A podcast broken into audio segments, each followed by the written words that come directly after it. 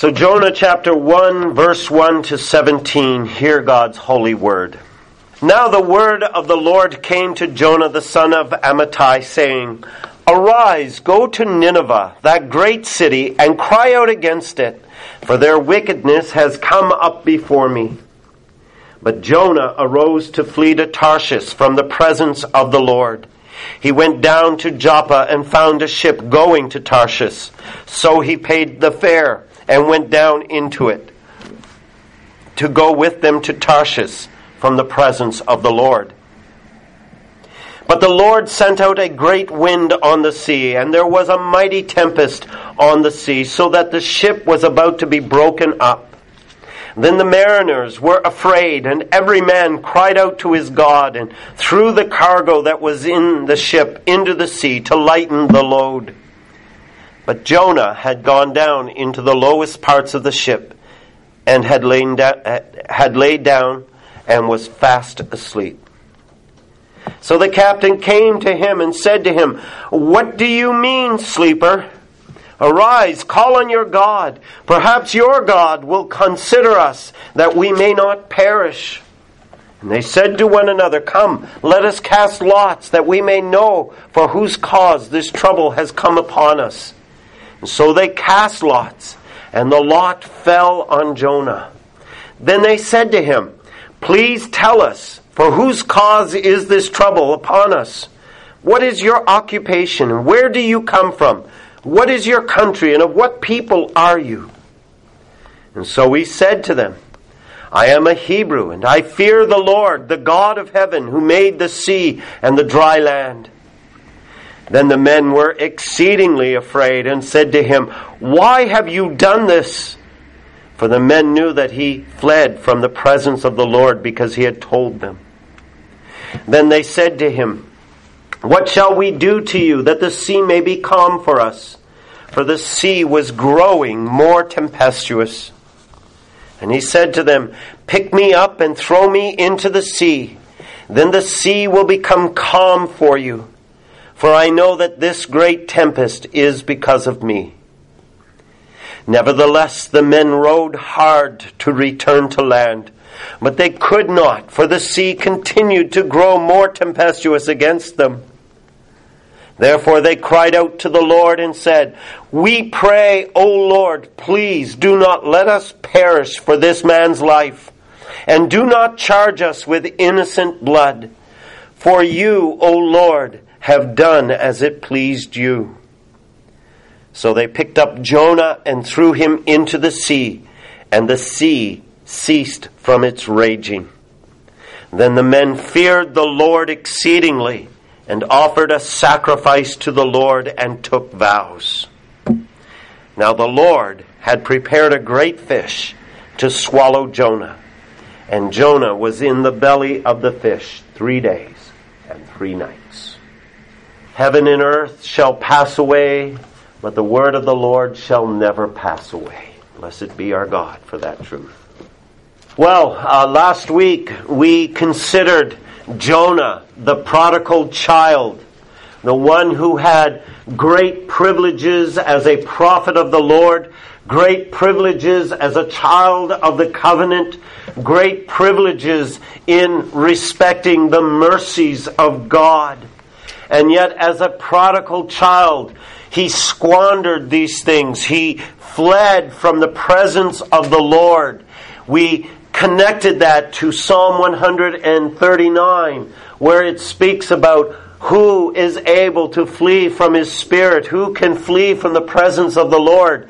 And we recall how in that psalm it speaks about making one's bed in hell and finding out that even there the Lord is present. Well, Jonah has made his bed in hell. I don't think he expected such a storm to come up and to be sweeping over not just him, but the lives of all of these men on the ship, realizing that as he fled from the Lord, God was bringing such a discipline against him.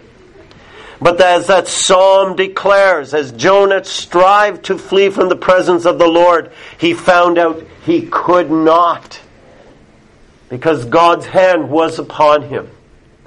And that brings more dearly, doesn't it? We, we sang a couple hymns this morning that spoke of it, and, and we heard it somewhat in the message. But if, if we are in the hands of the Lord, if we are in the hand of the Father, what has Jesus said about that? That there is nothing that can snatch us out.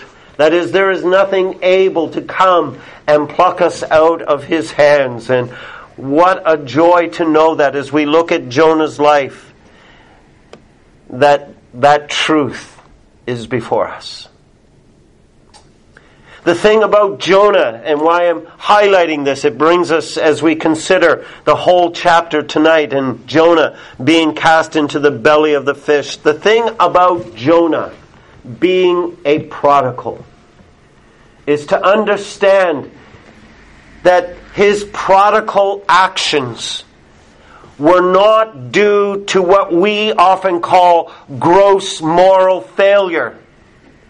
Haven't we ever looked and considered a man of God, a minister, or an elder of his church who has, like David, involved himself in some deep sexual immorality or adultery? And, and looked at this and wondered, how can such a man find himself in that situation and, and through that gross moral failure become prodigal. How could that happen? Because we know that that is something that doesn't just spring up and occur. It is something that gains a foothold and it is like a yeast in, in the, the, the dough. That once it's there, it begins to infect the whole and cause the whole to grow because of it. That doesn't appear to be what happened with Jonah. Jonah also did not become prodigal due to grave theological decline, like Hymenaeus and Philetus, who, who denied the resurrection or were teaching errors about it, that it had already happened. They were creating a hopeless theology for the church, and they had to be rebuked and rebuked severely. They were handed over to Satan because of their theological decline. Not with Jonah. We get the impression he knew God. He knew who God was like. That's going to come out as we continue on. We're going to know that the reason he didn't want to go to Nineveh is because he knew God would show them mercy. and he was prodigal. And his prodigal actions did not arise because of flagrant denial of faith like Peter.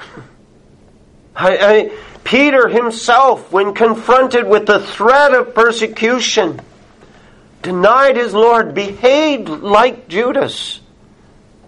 And he felt the weight and the remorse of his actions, and it was something that took him time to get over. But not so with Jonah. He became prodigal because he did not like how the Lord was directing his providence in favor of Nineveh. That's why he became prodigal. He did not like the Lord's providence at work. And in becoming prodigal, his faith shipwrecked, pun intended, in the circumstances that are before us. His spirit became disobedient to the will of God. And not only to the will of God, but to the Word of God and to the grace of God. And he turned away. He fled. And, and thinking of that phrase, a shipwrecked faith, thinking back to 1 Timothy, the series we're going through in the morning, what did Paul, in, in an implied way, stress are the characteristics of a shipwrecked faith? It, it, a shipwrecked faith has character. It has a love that has grown cold. We see that here with Jonah. He did not care about the souls of these men. As he told them why he was fleeing from the presence of the Lord. They rebuked him. You read it there in verses 8 to 10. He, they rebuked him. Why have you done this to us? to think that your actions are not going to affect and impact the lives of other people around you. Especially when you disobey the will, word, and grace of God. That's a cold love. That is a cold love. To think that my sins are my sins and they're not going to affect the greater whole. His conscience had become weak. And we see that as hypocrisy marked his way forward. He feared the Lord in one sense, but he was fleeing from the presence of the Lord. And he even says that to these sailors I am a Hebrew and I fear the Lord, the God of heaven, who made the sea and, and the dry land. Oh, you fear the Lord? But you don't want to obey him? You don't want to do his will? There's only one word for that hypocrisy. But that is a weak conscience. That is a conscience that is willing to go against what it knows is true because it doesn't want to do what God commands. And his faith was insincere.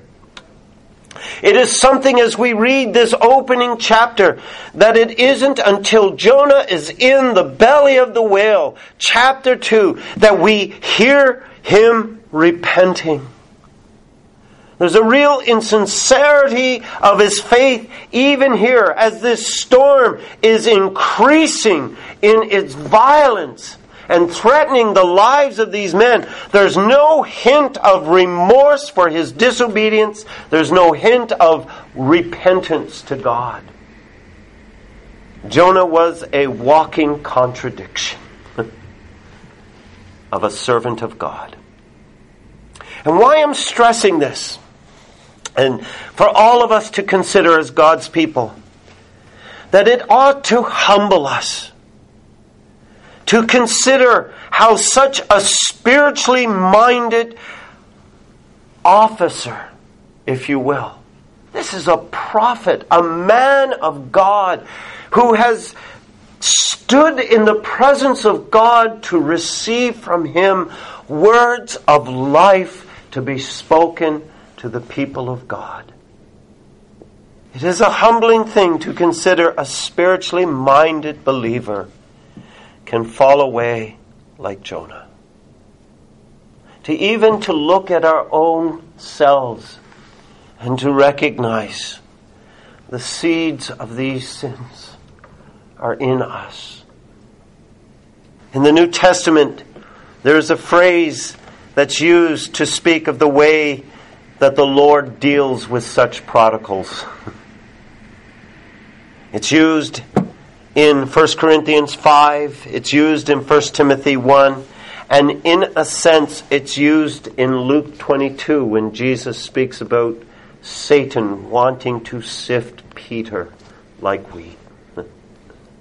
Where they are delivered unto Satan where they are handed over to their destructive ways, not in the sense that they have been plucked out of the hand of God, but God hands them over to a course in life that is intended to destroy the flesh, that old Adam, that spirit of disobedience, that spirit of pride and coveting and lust. And, and you see here the Lord delivering Jonah into the belly of the fish for this very purpose. Jonah, your flesh needs to be destroyed for your soul to be saved. You have to be delivered over to this for you to repent. What a frightening thing. How deep we sometimes need to be brought in our lives to have sin destroyed, put to death in our lives. I think there's something of that in Hebrews 10, where the writer of Hebrews says to God's covenant people that it is a fearful thing to fall into the hands of the living God. That's not spoken to the world. Those words are spoken to the church, reminding us how easy it is to fall into that path where we are trampling the blood of Christ under our feet and counting the Spirit of grace and holiness a vain thing. But in considering such a shipwrecked faith, the greater comfort is this. Is what Paul wrote in 2 Timothy 2 when he said, The solid foundation of God stands having this seal. And what is the seal? That is a great comfort when we see such a one shipwrecking their faith, when we see such a one becoming prodigal, when we see what it takes to bring them to that place where they are restored and returning to the Lord, we sometimes step back and wonder, don't we, are they even a Christian? We step back and we look at such a life and we say, even more, I think more desperately, how can they be a Christian?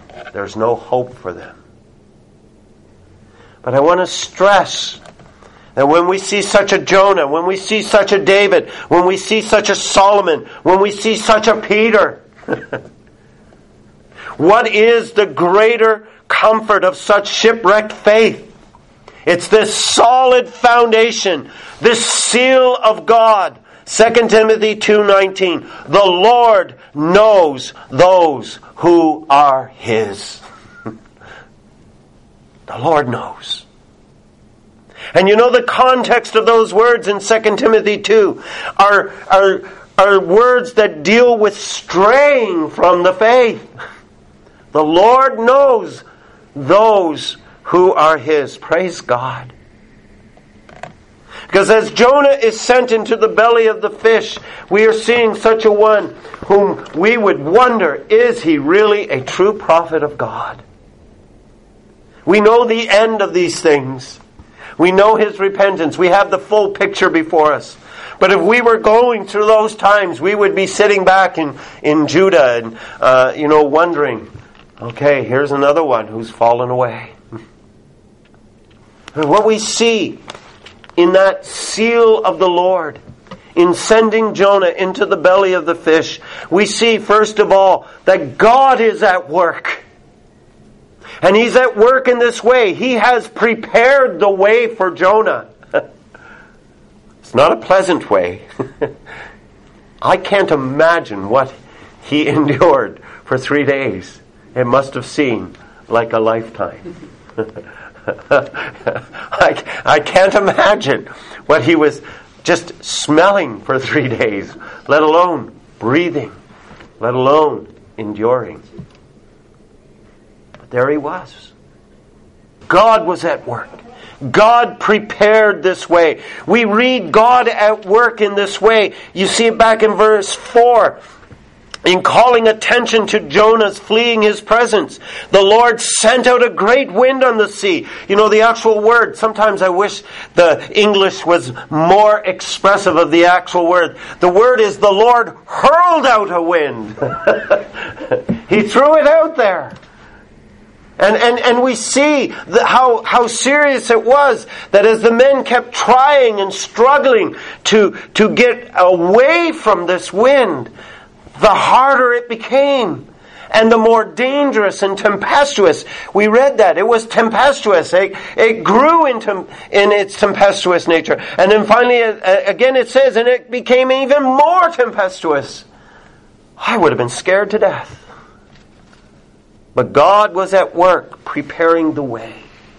And we see that even in verse 17, that this wasn't happenstance. The Lord had prepared a great fish to swallow Jonah. Again, Psalm 139. All my days were planned, even before there was one of them. Now that's frightening when we think about this with Jonah. this is what he had prepared for this servant. We can smile at it. But we know that even in our sinfulness, even in our straying, the Lord has prepared the way forward. And that is because God is unwilling to allow any of his people to rest in sin. Praise be to God for that. My friends, we can rest in sin. Isn't that what Jonah was doing? Sleeping in the bottom of that boat? He got as far away from everyone as he could and went to sleep in his sinful rebellion against God. But if we are of the Lord's, if we are the sealed, if we are in that solid foundation, my friends, God is unwilling to allow you to rest in sin. Did it appear to others that Jonah's faith was straying? Did it appear to the other apostles that Peter's faith would fail? we can hide the appearances of where we are in respect of our life and faith and walk with God from one another, but we can't hide it from God. And thanks be to God for that. The Lord knew differently. Jonah tried to rest in his disobedience. He tried to head in a different direction. He went to the bottom of the boat. He tried to be comfortable in the misery of sin, but the Lord would not let him. And he sent a great storm and prepared a great fish. Those are the words a great storm, a great fish to unseat Jonah in his resting places. Jonah's not unique in this. You know, we experience the trials that we do in our lives, if our mind isn't going to that place of saying, Lord, is there any sin within me that you are revealing? Help me to repent. It took a while for Jonah to get there. And God was at work having prepared the way, not only because he was unwilling to allow him to rest in his sin, but also because God was willing for him to experience that sting of sin. Not the sting of death, but the sting of sin, the misery of sin. Because why did God send the storm? Why did God send the fish? It's to make Jonah conscious of his sins, to remind him, even in a very real way, what his sin deserves death. You know, in, in Hebrews 10, Hebrews 10, in the opening of those chapters, uh, of that chapter, in those opening verses, God looks back, I mean, the writer looks back to the, to the law, the ceremonial law that was a shadow of the things that were to come in Christ and focusing particularly on those sacrifices that had to be made every day, the sacrifices that had to be made every year, the sacrifices that each one had to make when known sin was in their life and they were coming to repent before God. All those sacrifices being done time and time again. And many people today in their high and mightiness look back and think, what a barbaric society, killing all those animals just to pay for their sins. But why they had that before the coming of Christ? Because it isn't until the coming of Christ that we begin to understand the depth of the punishment that our sins deserve. It's not until we look at the righteous one in whom there was no sin, dying and suffering his pun- that punishment for our sins on that cross, dying and suffering the wrath of God in our place. It's not until we look there that we begin to see what every sin deserves. And the sacrificial system that God had set in place was there to point Israel to that truth. Hebrews 10 verse 2, he says, For the worshippers would have had no more consciousness of sin. Apart from this. We need to be reminded often of what every sin deserves. And the storm, and especially that that great fish, when Jonah found himself in the belly of that great fish, these were things that brought a real consciousness of sin to Jonah. He starts to begin to realize in verse 12, he says, I know that this great tempest is because of me. My friends, do you realize how hard it is for us to come to this confession of sin in our lives? I know, and I know it in my own life, and I know it pastorally, that we spend far more time pleading our innocence, or pleading the guilt of others, or justifying our actions, or setting the blame on everyone else, long before we come to this place of saying, Oh God, what a stupid thing I did we spend far more time, don't we? Sin is the venom of death, one man said. And Jonah was experiencing that sting. Have you ever experienced it? You know, the danger being in those moments when such things come upon us when such providence unfolds in such a way where God is, is striving to bring death to sin in our lives. The danger is that our hearts grow hard. And there's where this becomes a reminder to all of us to look to the Lord in that humility of repentance and instead of crying out, I don't deserve this. It's not my fault. It's their actions. Well, this isn't as bad as you're making it out. Humility to cry out, Oh God, I hate what I have done against your glory. Have mercy on me. God is at work. He's prepared this way for that purpose. And not only is God at work in that way, God is at work to crucify the flesh. He prepares the way to crucify the flesh. And again, we understand that Jesus takes up Jonah to speak about his own death, how he must be one who dies and finds himself in the grave for three days.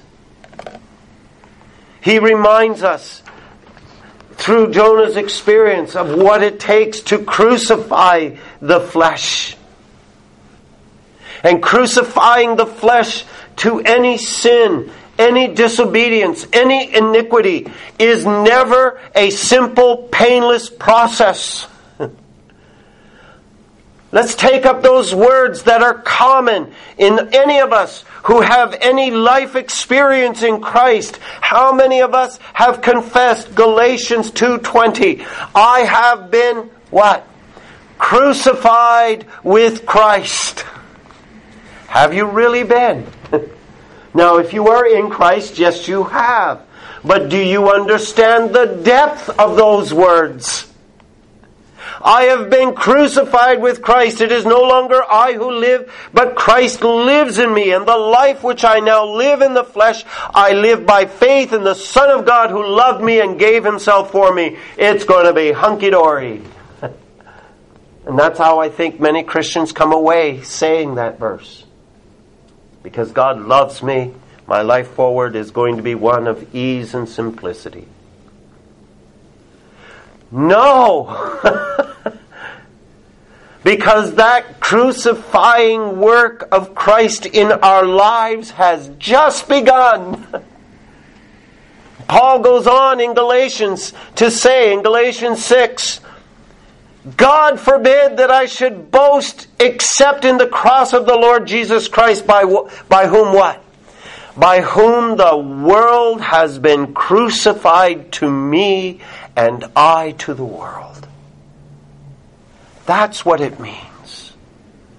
That there is now a work ongoing in my life where the Lord is crucifying in my flesh sin.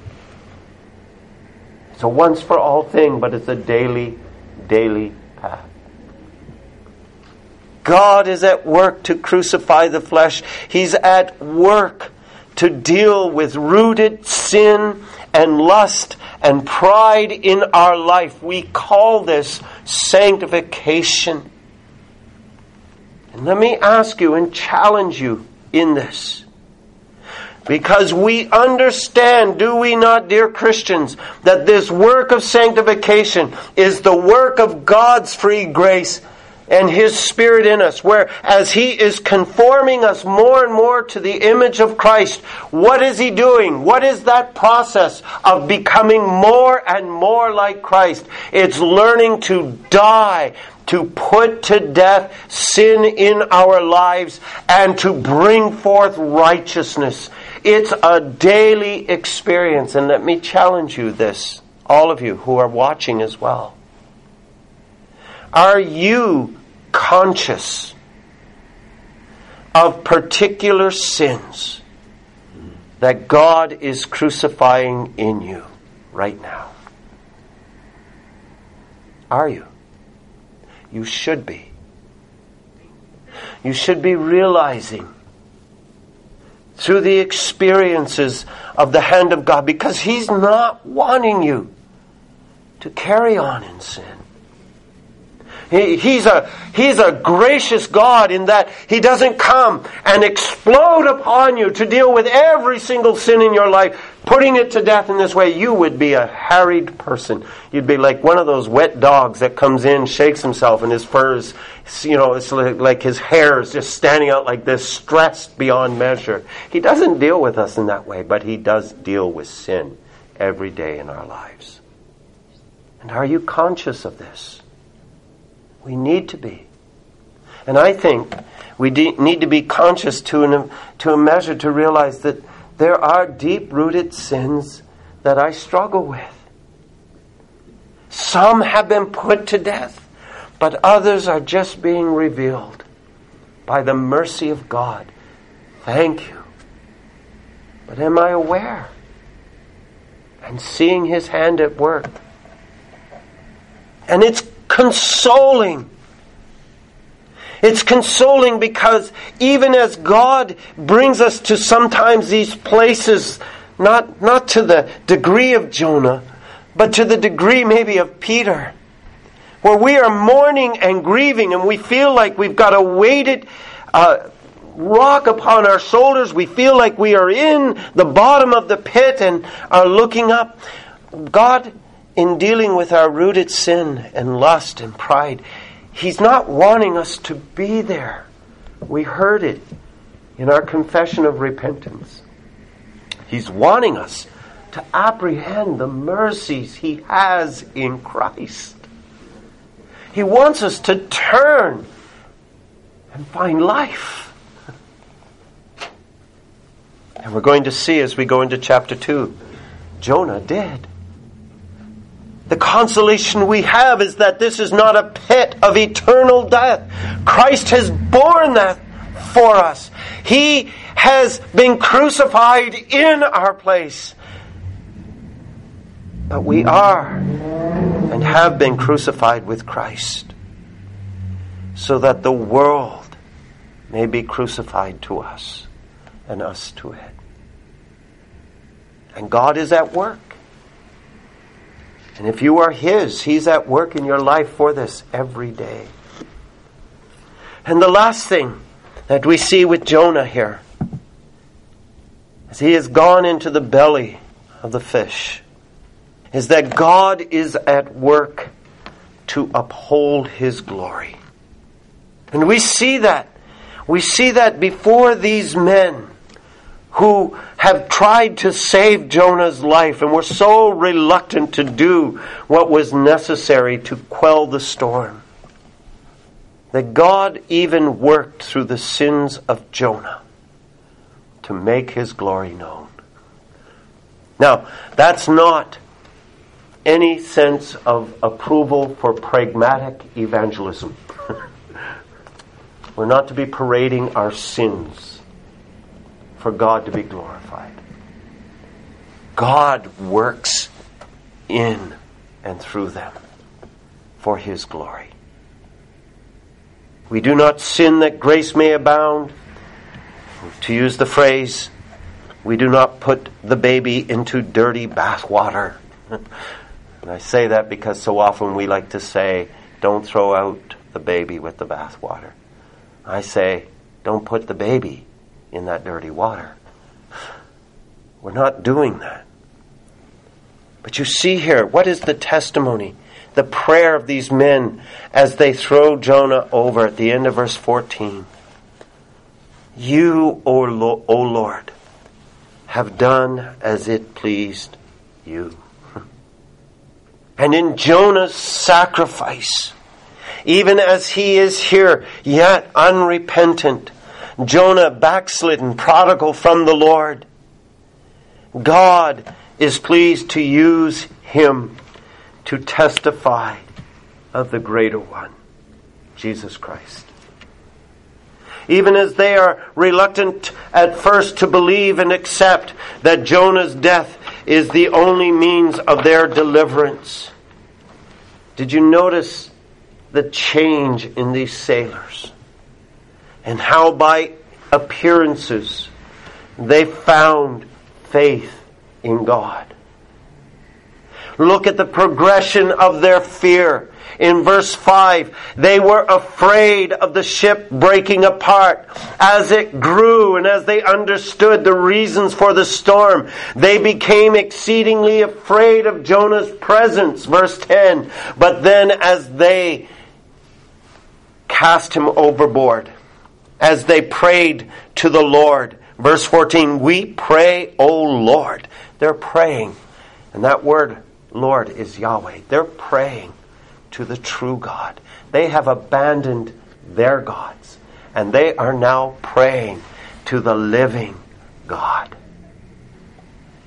It's at this point when Jonah is cast over, the raging sea ceases.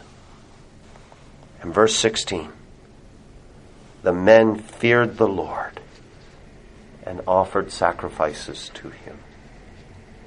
They begin to worship God. Now, some speculate did these men really become true believers? Isn't that what we always do?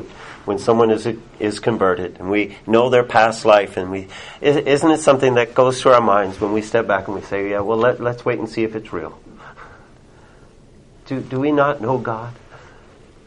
Do we not want to step forward in that mercy of God to say to such a one, Praise the Lord.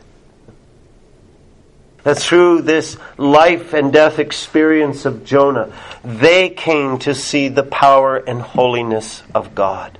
Notice what they did. They offered sacrifices to the Lord. They came to know the infinite, eternal, sovereign God of glory, probably with a mustard seed faith. But what did Jesus say about such faith? you can move a mountain.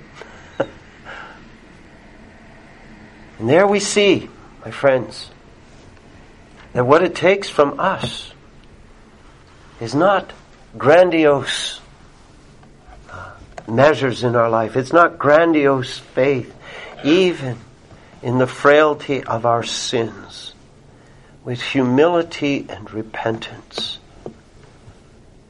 God works to uphold his glory. And all it took was Jonah to be cast into the belly of a great fish. I say that tongue in cheek. Wow.